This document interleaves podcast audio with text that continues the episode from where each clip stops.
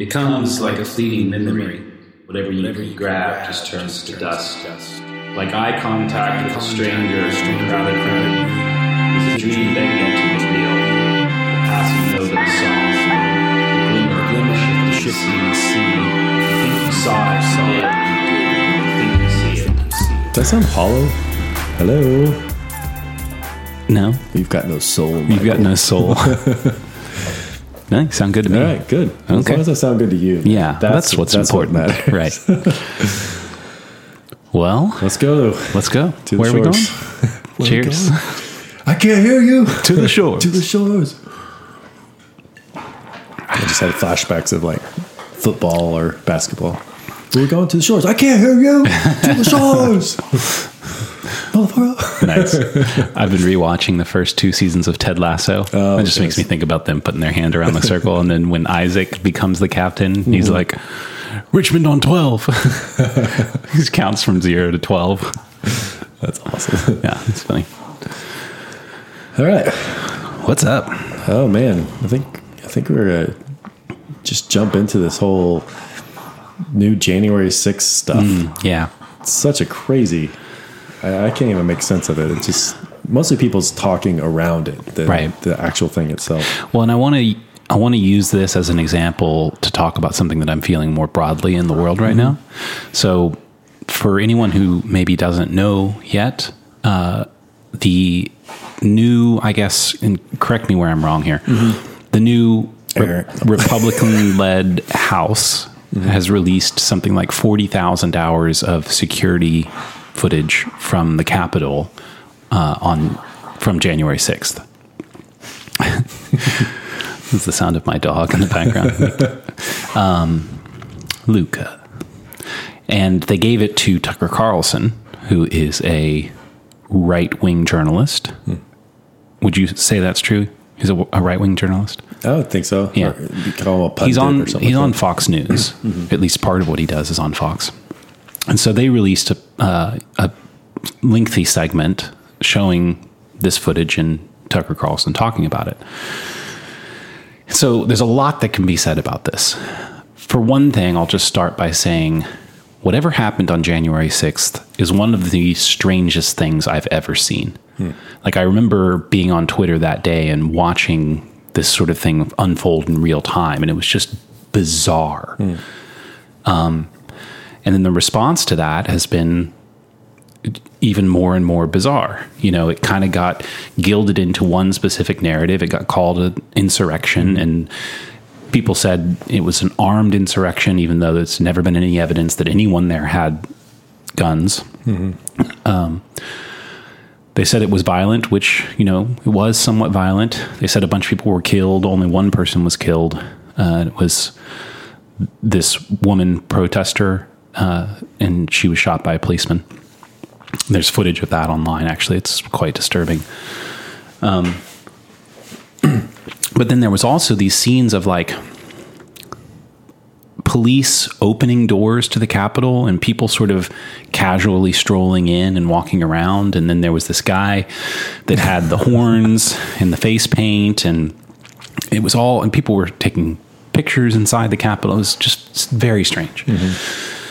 And um, so now Tucker releases a bunch more security cam footage that no one's ever seen. Uh, well, I guess two more things that happened in response to January 6th were there was a January 6th committee set up by Congress to look into what happened that day. And basically, the output of that was Trump should be uh, charged criminally for his behavior that day. That was their output nothing explanatory of the the general strangeness of all of that. Um,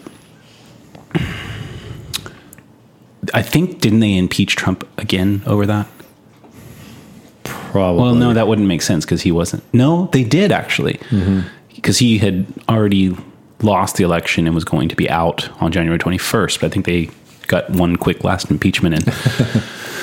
okay, so to catch up to where we are now, I guess yesterday Tucker put out this piece showing all this footage, and it just makes the whole situation even more bizarre because the footage inside. So this this guy with the horn hat, he was nicknamed the QAnon shaman, um, and became kind of the poster boy for the whole incident. And the security footage shows him being escorted throughout the Capitol by anywhere between one and nine policemen at a time. Like they don't ever try to stop him. They're trying to open doors for him. They're trying to, I guess, help him get into the uh, main chambers. Yeah. yeah. The, And so it's like, what the crap is that? And um, a police officer that they said was beaten with a fire extinguisher. Um, and, di- and they originally said he died from that. Turns out he died several days later of unrelated causes. He's shown in the security fam- uh, footage after it's supposed uh, it was alleged that he had been hit by this fire extinguisher and killed uh, walking around helping other policemen. So just very bizarre. And the response from the other side of the aisle, the the liberal side or Democrat side, in response to Tucker putting this stuff out, was basically to say you're being un-American and endangering Congress and whatever else. Maybe you can fill in some of that mm-hmm. their response. well, it was just mostly, it, it had nothing to do with what actually happened. It was more of like putting out this footage started to show that the that how it was framed before might not have been exactly accurate. And so I, all the people that I was kind of seeing talking about it and, and it seemed like their comments were more tangential to the actual content of what was released. Right. You know, everything from uh, shots at Tucker Carlson, and you know, most of those were personal, and uh, you know, Schumer kind of. Yeah, I think you know more, more about the speech that he made than I do. Well, Schumer called on is it Murdoch who owns Fox News mm-hmm. to not allow Tucker to continue showing the footage, which is a pretty blatant infringement of the First Amendment. But here's the thing that I want to talk about more broadly because this is just one example of Yeah. it. Um, something bizarre is going on. I have heard almost zero explanation for its bizarreness. Why are why were people let in in the first place? Why were the cops not fighting back? Why was this guy led around the Capitol, who was supposedly the poster boy for the armed insurrection, which actually wasn't armed? Um, like it seems important to get explanations for these kinds of things. Why did Nancy Pelosi turn down the recommendation to increase security at the event ahead of time? Um, I've heard no explanation for these things. And when additional footage comes out, I want to watch it because I want to know what the hell happened. And the immediate response is to ad hominem attack Tucker Carlson and say even showing the footage is un-American. And I'm thinking, what the hell? I feel gaslit constantly. And it's this feeling of like, what's going on? Who can we ask to tell the truth? Who can, who's interested in telling the truth? or who's even interested in the truth too. I mean, there's a whole because this. I think as you were talking about looking at the broader implications of some of these things, when we're talking about the Twitter files, like that's a big deal, and how Right. much the FBI and all the three-letter agencies were a part of, you know, censoring um, uh, American citizens. Right. You know, there's there's one thing that you know Twitter is a privately owned company, and and they can do that if they want to, but the government it's not allowed to. You know, obviously it would be phrased in we made suggestions, but a lot of times in that sense, it's sort of the suggestion is more of a, a little bit stronger, Right. stronger term. And so I think that's another one of those sort of gaslit moments where, you Right, know, so- a lot of people were saying on the right it was like, I feel like I'm being shadow banned, or there's something wrong with the, and oh, we're not doing any of those things. And then when Elon takes over, we're like, we start to see the evidence of no, this these things were actually happening. You were doing those things, yeah. And that's revealed at Twitter, but we don't know the extent to which that's happening at Facebook or, um, you know, Meta with Facebook and Instagram. Um, you know, and then you've got COVID in that long saga. And just Totally. recently, uh, it's been starting, it's been verified or not verified. Uh, Strongly. what is the word I'm looking for? It's it's now okay to talk about the lab leak theory, and something that came out that I just heard about is that apparently on February 1st of 2020, uh, some epidemiologists told Anthony Fauci that it was most likely that it came from this Wuhan lab. On February 4th, these same people posted published a study debunking that and saying no it definitely came from a wet market. There's no evidence to support lab leak theory. Uh, it turns out that anthony fauci commissioned them to write that paper. Mm-hmm. And then he later referenced that paper and acted, acted as if he didn't know who they were. Hmm. So what the hell happened? Will we ever know? You know, a lot of this was the precondition to the measures and policies that were put in place that we all lived under for over, you know, a year and a half. Mm-hmm. That destroyed many livelihoods, that destroyed much of my children's education. social interaction. Right. and okay, so that's another example of this feeling of being gaslit. and when you're feeling that from all over the place, it it feels I feel the pressure of it. Like I feel it sucking my energy out and away. Like you can't know what's true. Everything's going to be used to spin a political uh, agenda. Hmm. Like you said, who wants to know the truth? I think it's like the left wants to use whatever they can to target Trump. The right wants to use whatever they can to target Biden. Who cares about the truth? Mm-hmm. You know, and I can think of a handful of people that do, and I think most people don't know who they are. Mm-hmm. Like I would say Matt Taibbi, Glenn Greenwald, Bari Weiss, um, Bret Weinstein. Bret Weinstein. Yeah. Joe Rogan. and these are all so what left do you, and right. what people. Mm-hmm. are you to do in in the face of this demoralizing uh, bizarre non-truth based scenarios Hmm. and i think either you spend a lot of energy trying to sort through it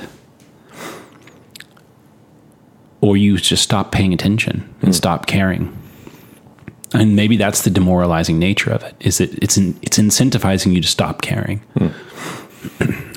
It's interesting. I think there's a part of it too that whenever it reaches a uh, an escalation, that I think it's kind of coming to right now, is that people stop paying attention, but they're acting differently. In that their trust level of government and officials and uh, proclamations are are just less, Uh, and I think that's something that it's sort of like the whole silent majority uh, that are kind of active politically. I think that's they just get tired and they're just going to vote the way that they the way that they think or or they start acting in a way that's more in line with what their principles are rather mm-hmm. than trying to engage in a in a public or public sort of way and I think that's hard because it, I think it takes time and it takes momentum for people to to see these things. Because you're not, we're not the only ones that have felt that. I, I see this. Well, I kind of see a couple of responses. Is one that you know we've just kind of named a handful of things that we've kind of felt gaslit about right over the years.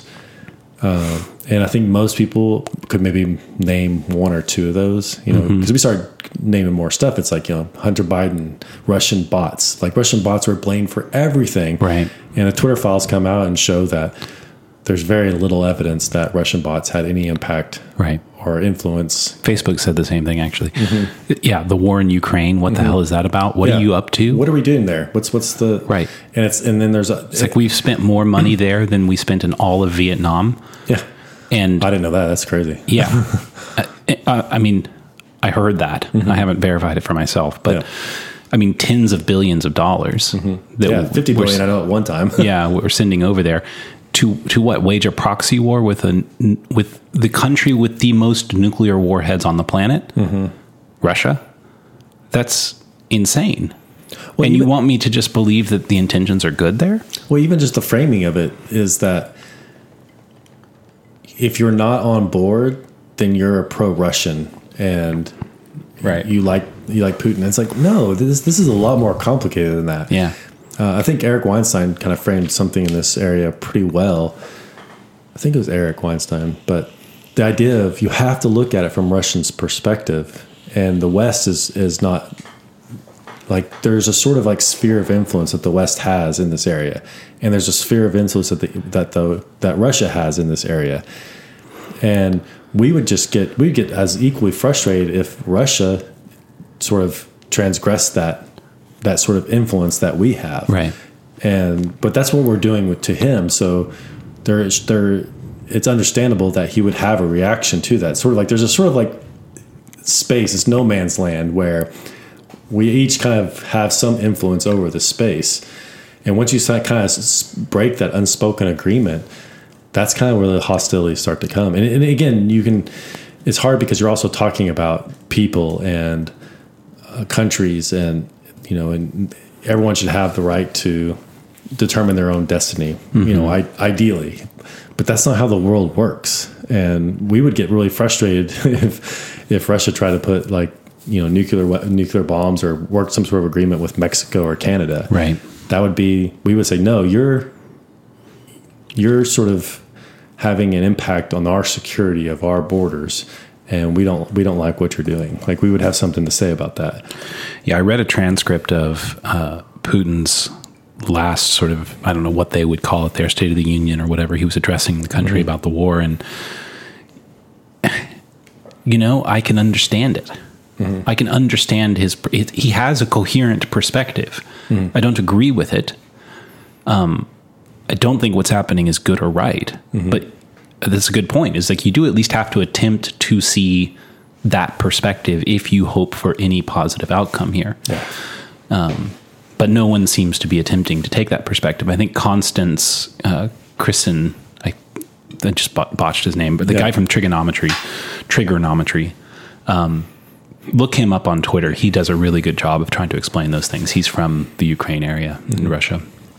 Um, I mean, another big sort of like uh, place that I feel gaslit is from those three unidentified objects that were shot down. The Yeah. first one, supposedly a Chinese spy balloon, which I've seen no evidence for the veracity of that claim, only that that's what it was. I don't, you know, how do you know that?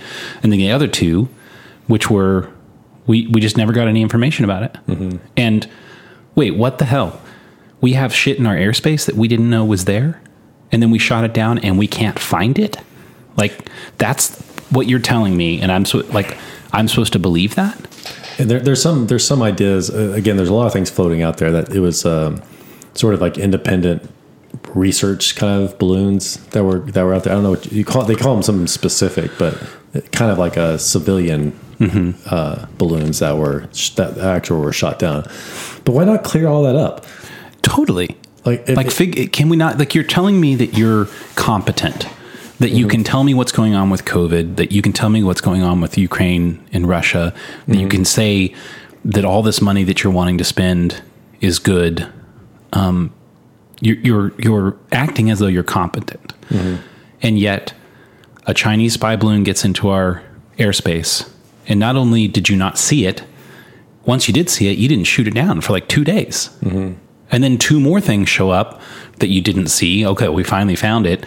And then you shoot it down, and you're telling me that it was just a balloon that somebody made in their backyard. And you chose to deploy F 22 Raptors and F 16s and spend how much money shooting missiles at this thing? This is crazy. This does not sound like competence to me. Mm-hmm. So, again, I feel like I'm being gaslit.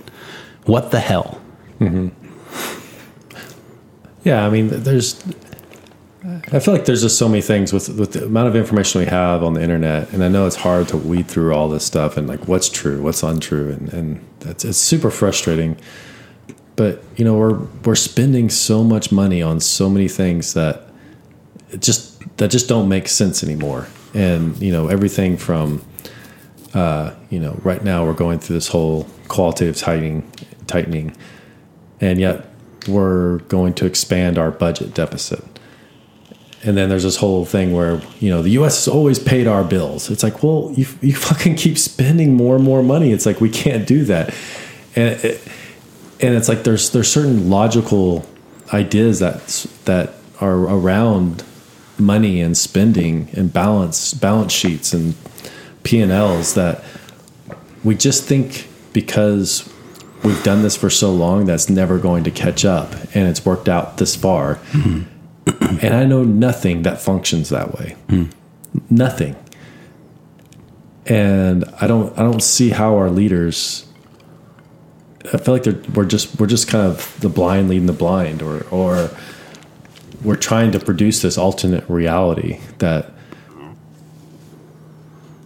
that if we just believe hard enough, it's hmm. true. Mm-hmm. Um, you know that anything from the vaccines to I, I saw a guy today was being interviewed.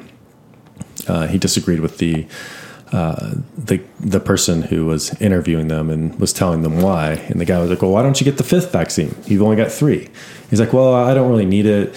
Uh, you know, he's kind of giving all these excuses, but he was getting mad at the the reporter for not uh, for you know providing misinformation and called him like a twit or something like that. I think this was in Canada. And the guy's like, "Well, it sounds like you're giving misinformation because if if it is something that we all need to do, then you should have your fifth vaccine. Why is that not something you're doing?" He's like, "Oh, well, it's just not a high priority." It's like, "Well, it should be a high priority if if it does do all the things you just said it did, but the they're they're coming out and saying that it's not as effective as they once thought it would be." Mm-hmm. Is this recent? Yeah, it was just a, it was just a guy on the street, and, but it was just Well, the more this the, is- the interaction was really interesting. Maybe this is part of the problem. Like when you just said the word misinformation, mm-hmm. I just like cringed and Yeah. recoiled. And I thought, like, that's not a word that's ever been used mm-hmm. until probably what, the 2016 election, when the, the claims of Russian interference in the election started coming out. And then it sort of gained full steam around mm-hmm. COVID. And I'm, I, I guess in some sense, when that word started to be used, it sounded like it had some utility. Um, but why did we start deploying that rather than saying, well, that's true and that's not true? Like, misin- what does misinformation even mean? It almost seems like a way to gaslight you even more. Like, you're going to say something, and I'm not going to make a claim of truth. I'm just going to make a, claim of misinformation. What is it that I'm even trying to say? Totally. You know, it's and, and the conversation becomes more complicated, not less complicated. So you don't have to attack anything that I'm saying. Like if you if I say to you, uh, the the corona COVID nineteen virus ori- originated in the Wuhan lab, it leaked out of the lab, and you say, well, that's misinformation. You are clouding, clouding, muddying the water rather than clarifying by saying that's not true. And then I can say what part of that is not true. Hmm. You know, that it leaked out of the lab or that it hmm. came from the lab Or, or, intentionally, yeah, yeah. Mm-hmm.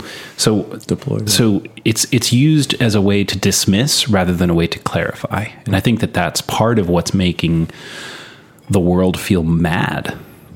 Like crazy. Yeah, there's a there's more of the hyperbole and and attacking the ad hominem and attacking character rather than actually addressing the issues of.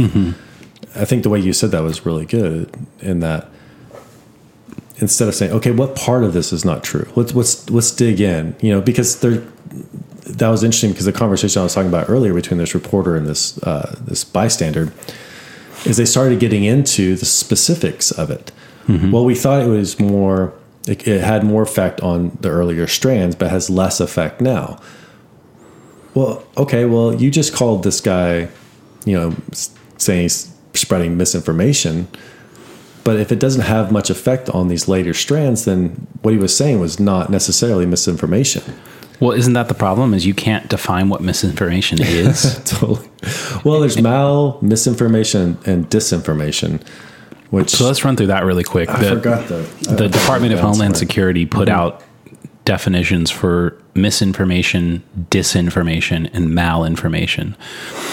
And misinformation is information that's incorrect, but you are unintentionally incorrect. Hmm. Disinformation is information which is incorrect and you are intentionally incorrect. Hmm. And then malinformation is information which is correct but is used to discredit the government. Yeah, base, is based on fact but used out of context to It's super- harm, or manipulate. Yeah. It's uh yeah.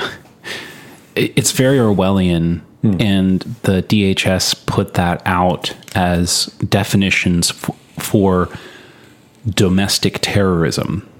So all three of those things are considered domestic terrorism. But I think in sort of like the common usage of the word misinformation is like it's just simply used to dismiss. It's not used to clarify. And you can use it, and I can't really fight back because I don't really know what you're saying, and you don't really know what you're saying. Hmm. You're just saying you're right and I'm wrong, and I should defer to you hmm. rather than have continue the conversation. Well, it was the same thing with when they kicked Trump off because they couldn't kick Trump off of Twitter with their current sort of guidelines.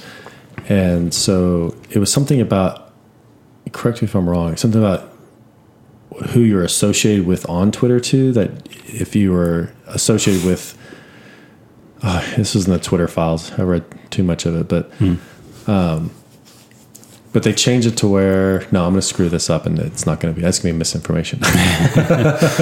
but basically, they had to change the the the criteria. But that same criteria could be used almost on anybody. Like if you had somebody that that was following you that was associated with something, uh, you know, like maybe January 6th or something like that, then they could use that sort of like, well, you're incite, inciting this action by your comments because these people were in your feed. Or um, there's also some, uh, who's it that's suing YouTube, I think, or somebody on YouTube. yeah. Yeah, I mean, I know the January 6th thing was used by Twitter and Meta to remove him from those um, accounts. Oh, I was going to say something I forgot. Well, I think too is like I mean because there's there's there's another side of this too, like where you know Trump, he would just say these super ridiculous things. But for some reason, like whenever I, I was listening to Trump, I was like, "It's like, well, you're kind of ridiculous." When he would when he would say ridiculous things, and He's always been ridiculous. he's always been Yeah. ridi- like over the top and ridiculous. So you kind of like expect it, but it's almost as if you when you watch the movie, you're like, "Oh, I'm watching a movie." where I feel like there's this other aspect where we're watching these things that are trying to make themselves nonfiction, hmm. You know, or, or portray themselves as nonfiction. Where like Trump, he's kind of, I just kind of see him as like a fictional character. Yeah. you know, maybe that's just me. I don't know. So I don't really like give a lot of weight. sometimes to- interacts with reality. exactly. But you said something about um, having to redefine the community guidelines in order to get him off, and that is true. That's well documented. yeah. So he didn't violate community guidelines. They changed the gui- community guidelines so that what he did was violative, which is to rewrite reality.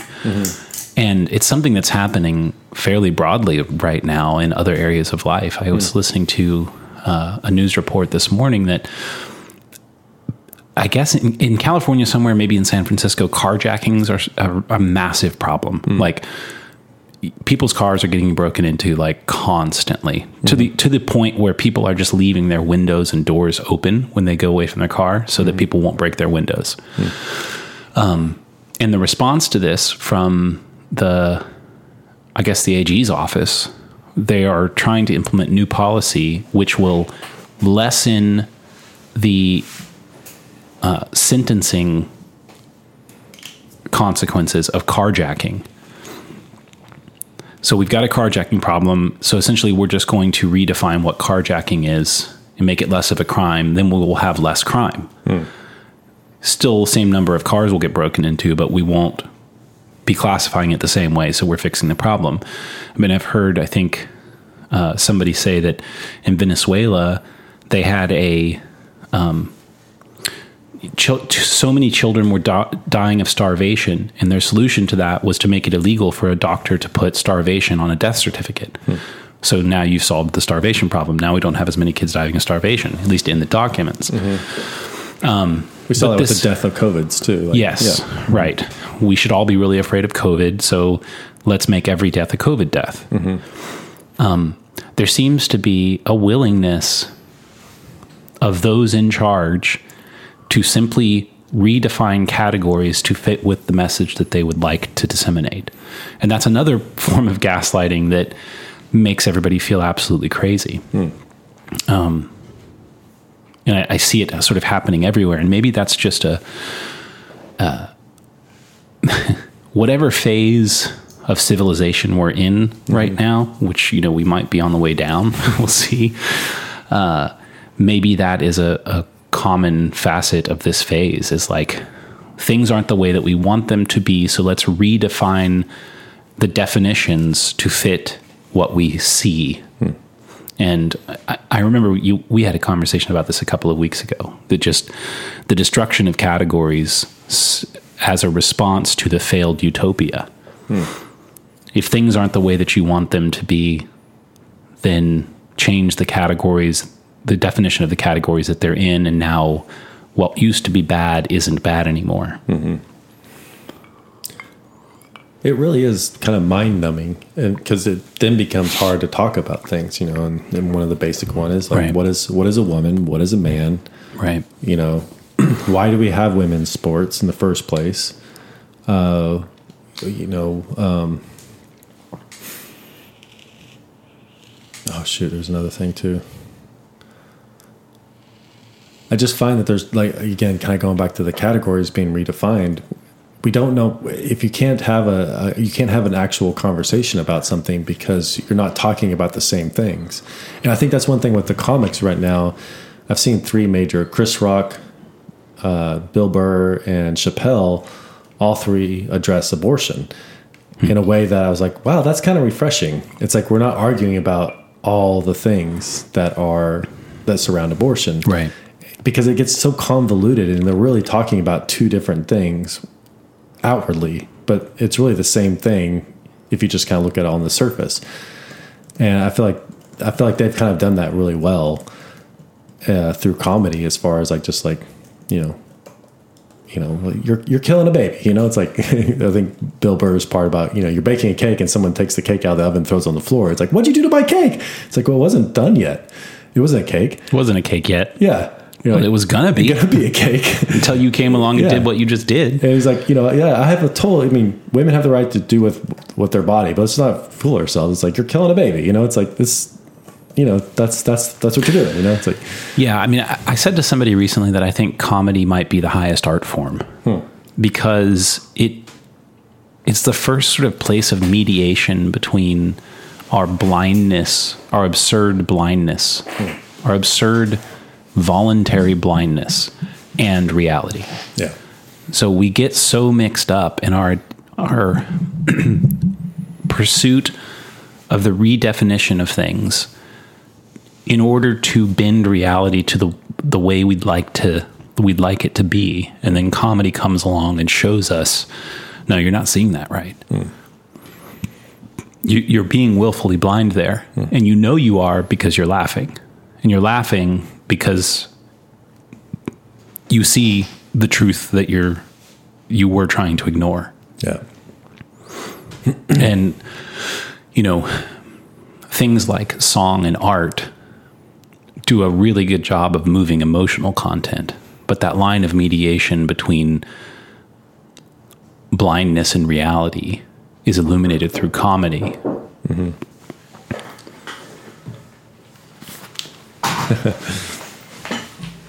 Oh, we had somebody knocking at the door.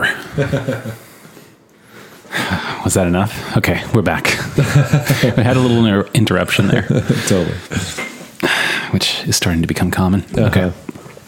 Can we get back into it? We were talking about comedy Oh yeah, mediating the line between blindness and reality. Hmm. Uh, and I, you were talking about Bill Burr uh, Chris Rock and Dave Chappelle seeming to uh, have really important contributions to that process. Yeah, it's just more of because it is so extreme and so hard to hear, but they do in a way that you kind of feel almost heard and on both sides of the issue. Right. Like it's it's it's w- the woman's choice what she does with her body. It's like yes, and then on the other side where it's pro life, that you know what you are killing a baby. Mm-hmm. And I feel like it's it's framed more accurately than how I think a lot of pro life and and pro choice they talk past each other because they're not talking about the same things. And and i think that's i think that's what's happening. I see that so much with republicans and democrats a, a lot is that they just they try to reframe the question in a way that their answer is correct but they're not talking about the same things mm-hmm. You know whether it be climate whether it be the poor homeless The it's like border. the border. It's all about rephrasing it in a way that you you almost can't disagree with them, but they're not talking about the same things. Right. And so they then they frame the other person's point of view based on how they are framing the question. You know, I mean, for example, this is a little bit overblown, but you know, you know, we need to to remove the homeless off of the streets in front of businesses. And then the other side would be like, do you not care about people? Do you just think you can eradicate the homeless and it'll solve all of our problems? Where are they going to go from there? It's like, well, those are two different problems. Like one is like if you're going to have a, a, a prospering business uh, area, you can't have homeless people sleeping in front of the stores doors and the smell of urine everywhere. It's it's not going to help your businesses to thrive, which pays the taxes, which provides goods for people. You can't have shoplifters coming into your stores and taking your stuff. Uh, even though Walmart says it's not because of the kind of the lawlessness in Portland, but there's not going to be any more WalMarts in the Portland area. And they say that's not because of that; it's just a poor performing store. but but we kind of, I think everyone kind of knows why they're shutting their doors, or mm-hmm. you know, CVS or Walgreens, and Well, it reminds me of Thomas Sowell's quote when he says, There's no such thing as solutions, there are only trade offs. Hmm. and I think that there are some people, so like the, the homeless problem in San Francisco, mm-hmm. Michael Shellenberger has a really good grasp on that. Hmm. Uh, and he actually has productive trade off based solutions. And some of it is actually like correcting some of the redefinition that we've been doing. So he says we don't have a homelessness problem, we have a drug addiction problem. Hmm. Ho- the homelessness is a symptom of hmm. that. And so you can't solve the problem by giving people houses. Hmm. Um, the, the problem with a to see things based on trade offs takes nuance, and nuance takes time hmm. to understand yeah, and to consider. And we're living in a world in which we consume all of our information in 140 characters or 60 second Instagram reels. Mm-hmm. And actual productive trade-off base trade-off based policy takes time. Hmm. And people don't give the time. And so I see like Michael Shellenberger ran for governor, I think, of California, and he lost. And I think most people don't know who he is, hmm. even though he's somebody who gives me hope. yeah. And I wonder how we solve something like that. I, um, hmm. Well, in, Well, this, was in this area, there's also like, I mean, it, it also has to do with business. So if I pay my baristas more, that means I need to pay my managers more. That means I need to pay my upper management more, because it's it's it's a trade off that you know you have these different positions that require different skills and different time frames of training that you need like a barista takes less time to train than a manager takes and a manager takes less time to train than an upper management person takes and you know if, if the barista starts making more than the manager then you're not going to have very many managers. Because i go why would i take on this responsibility if i'm not going to be rewarded you know to compensate for that that that responsibility?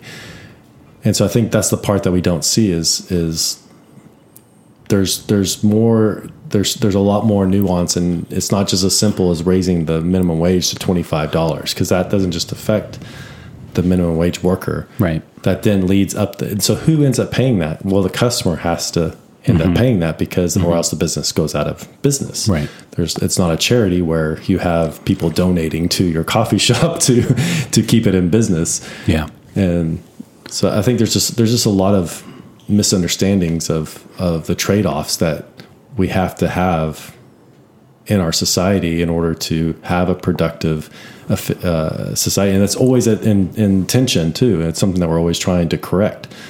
Uh, you know, whether it be like, you know, let's get rid of all fossil fuels. Well, how are we going to mine the copper that needs to go into your phone? Well, you need fossil fuels for that. You need large equipment that can't run off of solar batteries yet. You know, um, you know, how are you going to bring uh, the goods that you need from other countries? It's like you're going to sell it on a sailboat. so we just don't understand the like. Well, maybe we maybe we can cut some of that over time, but it has to be something that I, I just saw Louis. Uh, uh, who's the Bitcoin lady from Wisconsin? I mean, uh, from Wyoming, Loomis, Senator know. Loomis. well, she was making a comment about talking about Bitcoin mining, and she made this point of like, well, why why is using energy for Bitcoin mining less important than you charging your car? Mm-hmm. And because you need these gas or coal or whatever it might be plants in order to produce the charge to to to run your car Right. you know is that is that more efficient for us to use gas and coal on that way or is it or you know what's the use case of um, you know with bitcoin mining is a, is a better use of energy but it's not that the just because you're charging your electrical car doesn't mean that you know gas and oil is not being used to provide that luxury Right. and so yeah, it's a tra- it's there's there's just so many trade offs that we have to be realistic about and actually deal with, and not just ignore the realities that we have. So, or even dealing with the poorer countries. Poor countries, if we, if you, you know, I think Alex Epstein talks a lot about this stuff too. Is you know, there's a there's a trade off if you get rid of, you know, gas and natural gas and oil you know, poorer countries are going to suffer more than, you know, your your more affluent countries like in the West and stuff. Right. So Well, here in the back half, can we can we do a, a quick gear change? shoot, yeah, um, I don't know where this conversation is going to go, but I, I know the emotional impetus for it.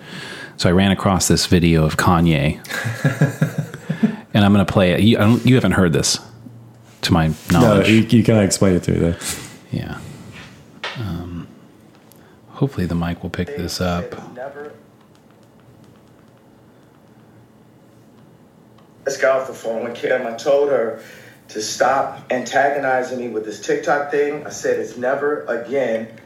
I am her father. I know y'all don't respect fathers and the idea of family, and media tries to promote something. I said I'm not allowing my daughter to be used by TikTok, to be used by Disney. Uh, I have a say so. And then when people say, "Oh, they're going to use this for you in court," I don't even. I didn't have a say so on whether or not they went to Sierra Canyon. Most men do not. There's no such thing as 50-50 custody with with in society today. That's not. That's not even. It always leans towards the mom. But right now, and I'm happy that you guys got to see just a small piece of what I dealt with. You understand what I'm saying? Let's go. I love it. We haven't been controversial enough on this uh, hmm. this this podcast yet that we have to bring Kanye in. Well, and I, so I'm not bringing this up because I want to talk about Kanye. Hmm. I'm bringing it up because I want to talk about briefly about divorce and fatherhood. Hmm. And I play you that clip because when it came up on my feed or whatever, I I don't know almost anything about what he's talking about. With I, I can glean some things, and I'll tell you what I understand here in a second. But mm-hmm. it doesn't matter. What I was responding to in that clip, and I watched it probably eight times in a row, is his emotional state, hmm. and I resonated hmm. with it. I know exactly how he feels.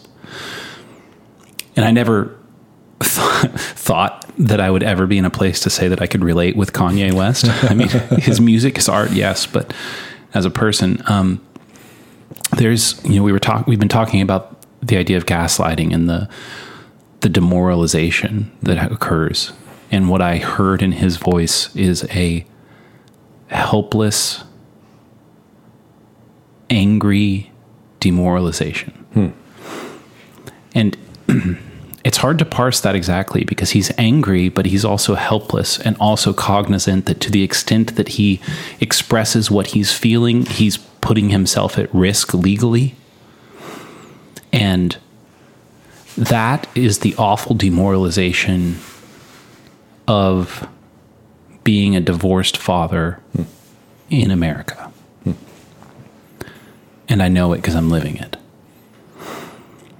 And so I just wanted to bring it up here briefly and, and talk a bit about that.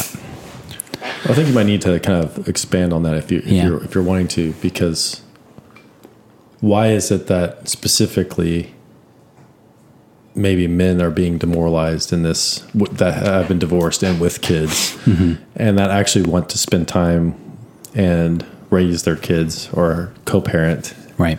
why is it specifically men and not both men and women that Feel demoralized. feel demoralized Right. Because the the default position of the courts, and to my understanding, this this is downstream of the introduction of no fault divorce. Because a divorce is a lawsuit. So if you are married and you want to get divorced, you file a lawsuit against your partner to end the marriage. Um, because you're essentially breaking a contract after no fault divorce, which is just like you can get divorced whenever you want, the court system adopted the position that the mother is the important parent and the and the mother needs to have the most time with the children and needs to be supported financially in order to do that. So the importance of the father becomes the child support money. And I, when I got divorced, I did go to court and I fought with everything that I had to have 50% custody of my kids. First of all, I think I had to talk to four lawyers before I found one that would agree to take that position in court that I wanted 50% custody because why the yeah because they said it's not going to happen. You won't get that. Um, I did get it, and my the lawyer that I ended up hiring at, once I got it was like, "This is a massive win," and um, so the position I think that fathers are put in is and women. This is both. It's bad for both, but it's bad differently. So because that's the system, the position that the courts take, any lawyer that works with a woman in divorce is going to say you're entitled to all this time with your kids and you're entitled to all this money from your husband. It doesn't matter. Financial inequity doesn't come into the equation. I mean, it does in some way, but um, that's the before you add any other variables, that's the default position. Kids are going with mom, money's going from dad to mom. Um, so if you are a father, and let's say you get divorced and you get some time with your kid and you get, you know, some 25% of your income going to your ex and you care, the leverage is all on the side of the mom legally to make decisions. So in this clip, my understanding is that Kanye is upset that Kim Kardashian is putting their daughter on TikTok. And he's saying, I don't want my daughter on TikTok. I don't want her being used by these corporations. She's obviously very famous already by virtue of her parents. And he doesn't want her being manipulated like that. Um, but Kim's doing whatever she wants. To the extent that he feels like he doesn't have a voice telling Kim, he also can't tell anyone else because legally he's on he's not on the right side of the leverage. And so what's you know what I was told constantly by my lawyer is everything that happens in your life take notes. Because if you end up back in court, you're going to need it to prove that you are a good father and you deserve to be around your kids. Hmm. I don't think women are under that kind of pressure. Hmm. And what I resonated with when I watched that clip from Kanye is that helplessness and anger that I can't protect my kids in the way that I want to. And legally, I'm on the back foot. And my money is going to her. And maybe it would be easier since I can't say out loud what I want to say. Maybe it would just be easier for me to go away. Hmm. My contribution to the kids is the money that I pay to the woman. Mm-hmm. And I think that's what you see historically is in divorce men check out and they go away because they feel demoralized and their value is replaced with a legal monetary support obligation. And I've, I've just in the people that I've known, uh, men that I think are uh, that are good fathers. You know, off the top of my head right now, I can think of five. There's a, there's a lot more than that, but I, I can think of one person specifically. It just sort of like kind of gave up after fighting and fighting and fighting and Yeah. fighting. It was like finally, like just okay, you take the kids and I'll pay my obligation. Right. I'm just done trying to fight on this, all these things. Like, in my experience on this on this side of it is that a lot of times men just give up. And again, there's a lot of there's a whole lot of like shitty ass people out there, but I'm talking about men who want to be a part of and this is why I life. Mm-hmm. wanted to talk about it is because I think we tend to think that well men are shit Yeah. and they abandon their kids Totally. Mm-hmm. and what I'm seeing here that I'm relating to in Kanye is no there's a really unique struggle going on that's so demoralizing Mm-hmm. that eventually how like how long can you withstand it Mm. eventually you give up Mm-hmm. and I'm I mean I said I wouldn't give up Mm-hmm. but it's sort of like before I got divorced, I didn't understand things like anxiety. Hmm. I also didn't understand things like suicide. Hmm. And that was the hardest year of my life. And I finally understood those things. Hmm. I finally was close enough to them to say, oh, I see it now. And I feel that way about giving up. yeah, I see it. I see why you would. And I hear it in Kanye's voice. And I've heard it in my voice when I've had conversations with close, close friends. It's hard. And I think in general, the women are not on that same playing field because they're like, you're legally obligated to pay me this money. And if you don't, I'll just take the kids more. And if you don't, you're not going to be able to take out a loan or buy a house or like you're going to be royally fucked. And prison I think is part of it too. eventually, I think mm-hmm. so. And so, like, they don't have any reason to compromise. Hmm. They don't have any reason to listen to what the men have to say. And it is the the the one of the I think core values of men is what we have to say. If we can't be heard, then we're useless. Hmm. I mean, it goes back to like a fundamental evolutionary biology stand from from that an evolutionary bi- biology standpoint. Women have inherent value because they produce offspring. Men don't. Hmm. We have to prove our value. Hmm. So, ha- what we have to say matters to us and it matters to the world too. But I think when you tell a man you're not allowed to speak, it's very damaging. Hmm. And you know, maybe the the pathological evidence of that is that in general, you might say, well, it's men historically it's men who speak and women who are silenced. Hmm. and maybe that's the pathological effect of that. Mm-hmm. But it doesn't change the core truth, which is Kanye has something to say and no one's listening. And those who are listening are saying, you better shut up or you're going to get fucked in court. Hmm. And that puts you in such a demoralized state that you might as well just delete the numbers and go away. Hmm. And I know, you know, that happened with, I've known people in my life that that's happened to. And so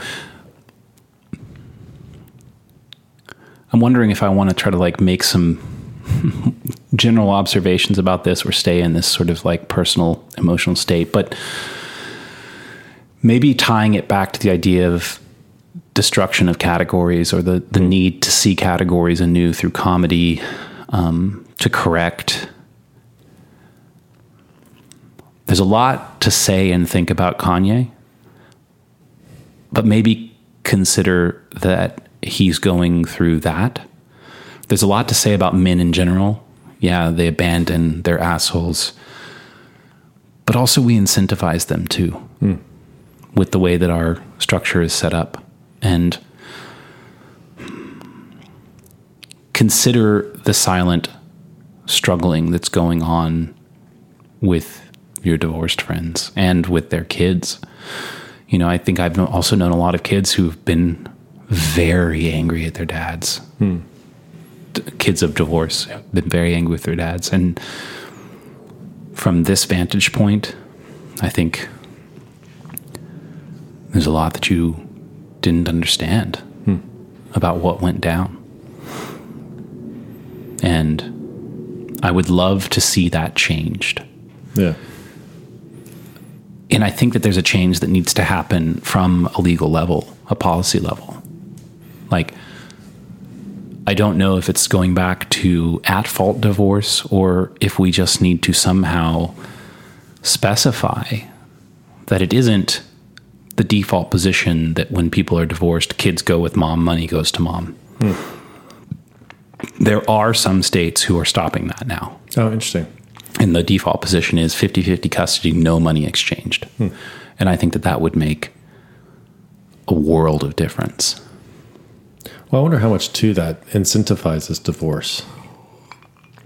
In that, Oh, it definitely the the current state. Mm-hmm. Yeah, I, I definitely think so. I think most divorces are initiated by women, mm-hmm.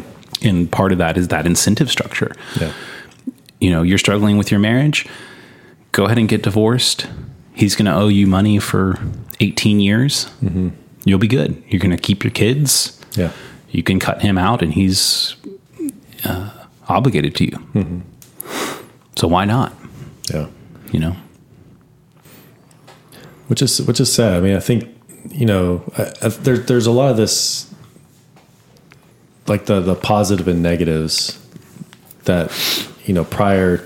I know in a lot of other religious situations, I think women sometimes were trapped in uh, in marriages that they couldn't get out of Yeah. because men held all the control Right. and if you if you left the marriage then you were destitute basically and you know you kind of come into our modern era that we've almost kind of overcorrected in a way that that incentivizes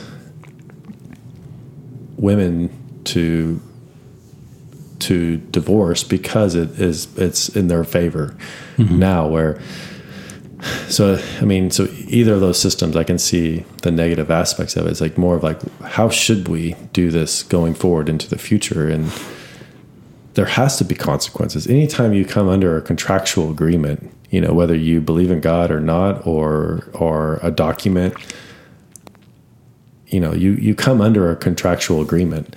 And if nothing else, your kids are a proof of that contractual agreement. You know, it's like it's it's a living display, and you can't you would be foolish to say that it is better for kids to be raised by one parent or the other. It is better for kids to be raised by both parents, by their father and their mother. Uh, I don't think that. I think I've seen and heard this tried to be disputed, but I don't. Find, I don't see any evidence of that, whether it be anecdotally or um, psychologically or or however whatever kind of studies you want to run on on this. I haven't seen any sort of benefit from kids being raised by solely one parent or the other. Uh, there is some statistics as far as like kids as they get older they need their father and kids when they're younger they need their mother like Yeah. there there are some statistics on that kind of stuff Right. Well, my understanding is that the evidence is really clear. Mm-hmm.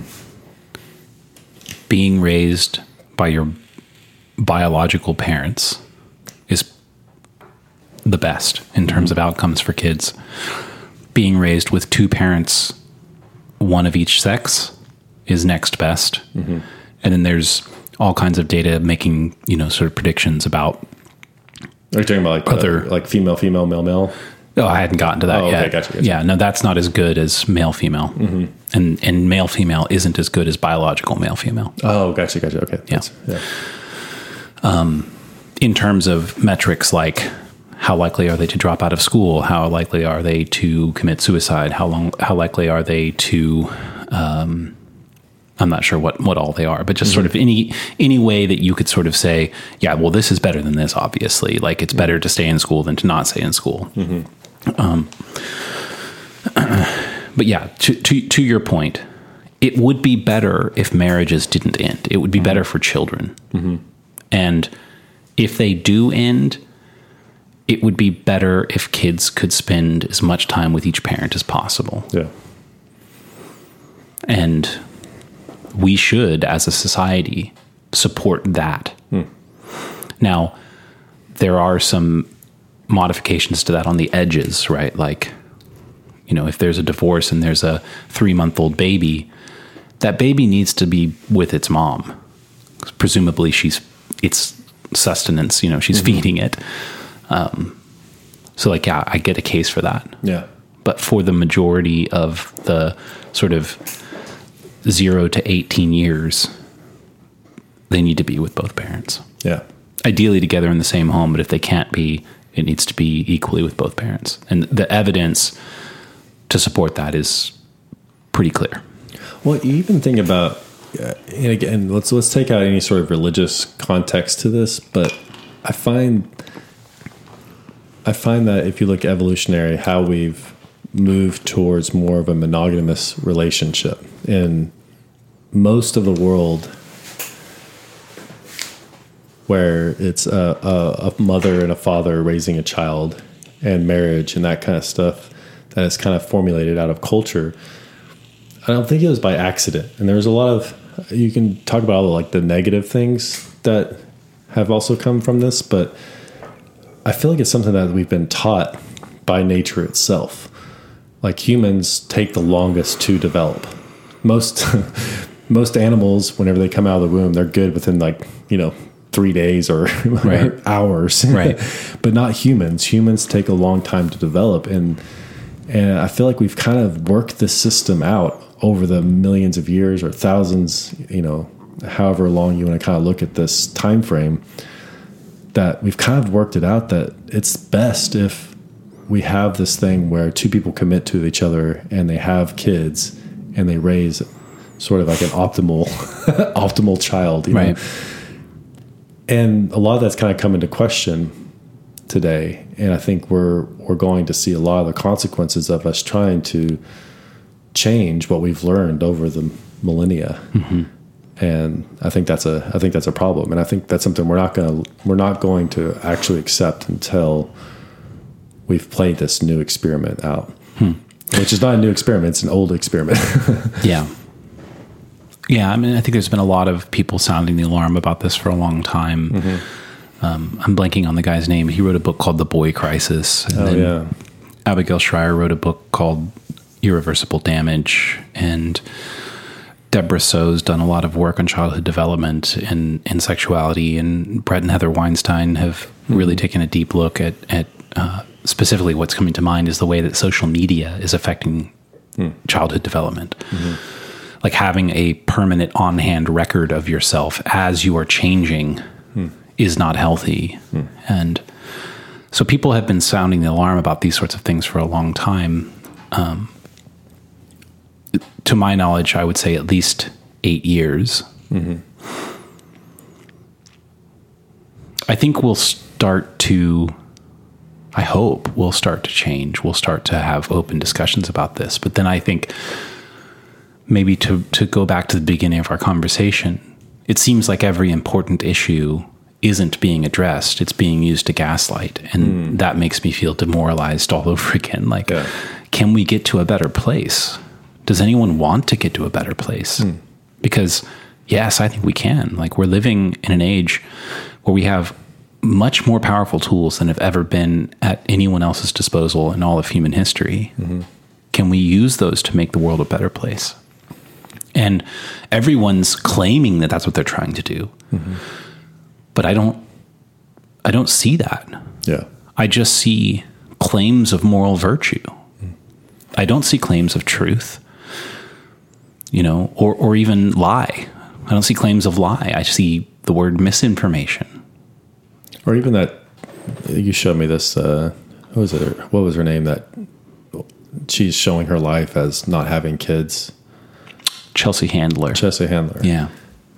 And it was just really. I mean, kids are not for everyone, but it was really just just kind of sad to to watch that. Yes, that is for some people, but that's not for most people. Hmm. Most people, and this is again, this is a evolutionary biology thing, are are intended to reproduce. Yeah. And there's something about kids that do change you.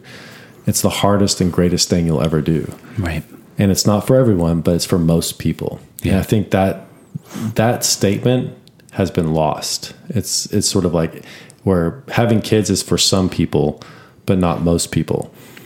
And there's something that's ingrained and built in us biologically that having kids actually matures us and grows us. Accountability, responsibility. Hmm. You start to you start to take on things. Well, most people don't. No, I don't want to say most people. There are. Well, Chelsea Handler is an example of this. Mm-hmm. She would say, "Well, I don't want to mature and grow. Yeah. I'm quite happy doing exactly what I want all the time," mm-hmm. which is an immature position. yeah. Like that's not a productive position. It's not a position which contributes to anyone. Hmm. That's what makes it immature. Hmm. That's the the Peter Pan. exactly. That's Peter Pan. Yeah. It's so hard because I when I as we're talking about all these things, I can hear all the arguments mm-hmm. against what we're talking about, but it's not convincing. It doesn't, and that's the part is like we're we're being gaslit to think that our our lives and our future should consist of certain things that are not actually fulfilling Yeah. for most people. And that is for most people having kids and and and marriage and having a plan for the future and working towards that together with somebody in life is is is what we're sort of programmed to do. And to work against that programming is I think there's a, there's a lot that we we miss out. There's a certain maturity that we don't are not able to actually grasp without those things. Hmm. This is such a hard conversation, honestly. Yeah, I, I can think is. of all the like. There's there's exceptions, but I'm not talking about exceptions. I'm Well, talking about what is more. Well, we're talking about essentially the validity of very deep core institutions like marriage. And I'm thinking, well, maybe you should go even higher and ask yourself the question like, what is the purpose of civilization? Like, what's the fundamental purpose? Yeah, Bret and Heather actually talked about this on the back end of one of their recent episodes. Uh, maybe I can find it and put it in the show notes. But they ask that question and say, "What's the fundamental purpose of civilization?" And I think Bret responds, "To provide a stable environment for it to move forward into the future." Hmm. And I think, okay, that's kind of hard to dispute. And to the extent that either it doesn't provide a stable environment or it doesn't move into the future, well, then it is corrupt and is going to disintegrate. Hmm. And if civilization disintegrates, like, are you okay with that? You know, it's funny. if everybody gets to be who exactly they want to be, and you know, everybody gets to drink wine exactly when they want to drink it and, hmm.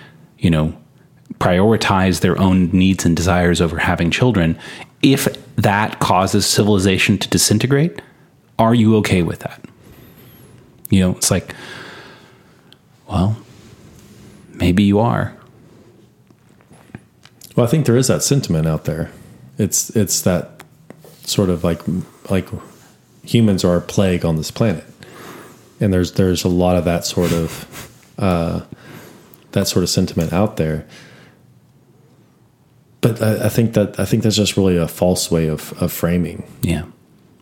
And there's something really beautiful about humans and what we have to provide and to be stewards of our our home, our gardens, our cities, and to move them into the future that makes the world a better place for those who are going to come after us And for those who are here now. and for here now. But Yeah. I think it's I think there's something about framing it in the generations, not my kids, my grandkids. Mm-hmm.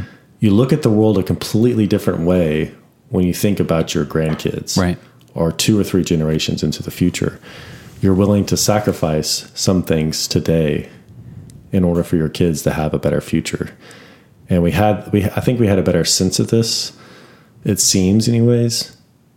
You know 50 100 years ago 200 years ago 300 years ago like like people would make drastic changes just to have a better future for their kids. Mm-hmm. And you see that in the immigrants that come to the united states more recently is we're in a shitty situation.